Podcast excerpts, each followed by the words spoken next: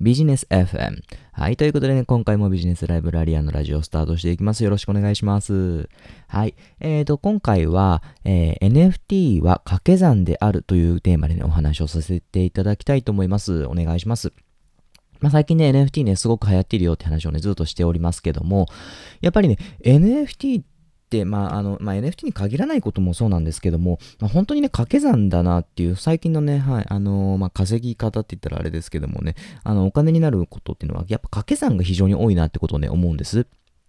はい。あの、よくね、昔、昔って言っても、もう、まあ、3年ぐらい前かな、に、あの、西野さん、キングコングのね、西野さんがね、あの、ラジオ、 Voicy でね、語っていたことなんですけども、あの、まあ、西野さんはねお、笑い芸人をやりながらも、他にもね、いろんなことをやっていらっしゃるんですよね。オンラインの、オンラインサロンのね、経営をやっていたりとか、あとはね、あの、煙突町のプペルっていうね、アニメをね、漫画、漫画ってかアニメか、はい、とかもね、絵本もね、作っていたりとか、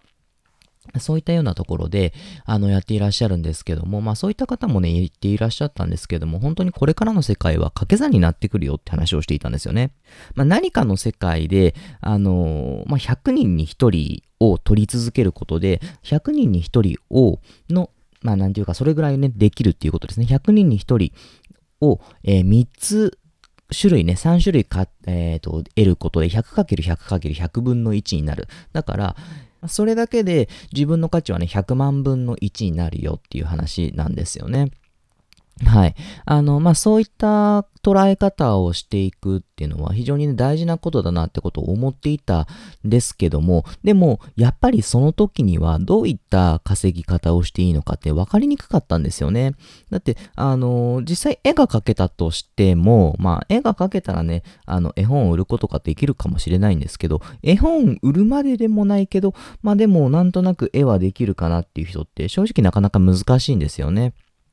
で、じゃあ、それが、どうね、掛け算してくるのかっていうね、その、うんと、なんていうか、資金の立てか立て方っていうんですかね。まあ、そういったところが非常にね、難しかったんですよね。でも、あの、NFT が出てきたことによって、どうなるかっていうと、その掛け算の式の立てやすさがね、もう抜群にね、多分変わってくるんですよ、これから。はい。NFT は掛け算がの式の立て方が本当にね、あの、立てやすくなると思います。例えばですけども、うんと、絵が描きやす、絵を、絵をね、まあ、簡単にうまく描くことができるよっていう人とかであれば、えの絵を描くことができるっていうことが一つの、まあ、100分の1ですよね。で、えっ、ー、と、あとは、パソコンにまあまあ多少詳しいってことで、まあ、100分の1っていう掛け算をするだけで、えっ、ー、と、まあ、NFT って、それでね、もう、あの、ある程度ね、んと準備ができるんですよね。もう自分のものが作れちゃうんですよね。で、さらにそこに、まあ、例えばですけども、仮想通貨をね、知ることができましたよ。っていうことになったら、仮想通貨でね、まあまあ、多少、まあ、まだでも実はね、仮想通貨ってそんなに日本人やってないですから、それでもね、あの、今の時代だったらすごく、うんと、掛け算しやすいです。うん、100分の1にもそれ当てはまると思います。100人に1人、もうちょいでも買っとるかな。はい。まあでもね、そのぐらいですので、あのー、まあそんなぐらいの割合でね、買って、あとやっていれば、うんと、非常にね、掛け算をしやすいんですよね。で、それって実は絵だけに限らずなんですよね。うんと、どういうことかっていうと、えっ、ー、と、掛け算する上で絵に限らず、例えば音楽もそうですし、あとは動画作成とかもそうですし、えーと、そうですね。あとは、習字とかもね、最近はかなりいいっていう風に聞いたりもするんですけども、まあそういったところで自分が多少知っているよ、やったことがあるよ、小学校でね、多少習っていたよっていう程度でで、も、あの、他のものがね、まあ多少できれば、それでね、あの、稼いでいくってことができるようになる世界になるんですよね。実際でもね、それでね、売れるのかどうかっていうところはね、あの、本当に売れるのかよって思う方もいらっしゃるかもしれないんですけども、まあ、売れるかどうかは分かりません。ただ、今はね、まだ。うん。あし、あの、このバブルっていうか、まあ、日本でね、今やっとこそ NFT っていうのがね、あの、出てきたばっかりなので、本当に今ってかなり黎明期っていう言われる時代なんですよね。時代っていうか、あの、NFT にとってはそのぐらいの感じなんですよね。なので、あの NFT がこの先どうなっていくかっていうのは、あの、まあ、おそらくかなりなね、あの市場規模にはなっていきますけど、でも、あのー、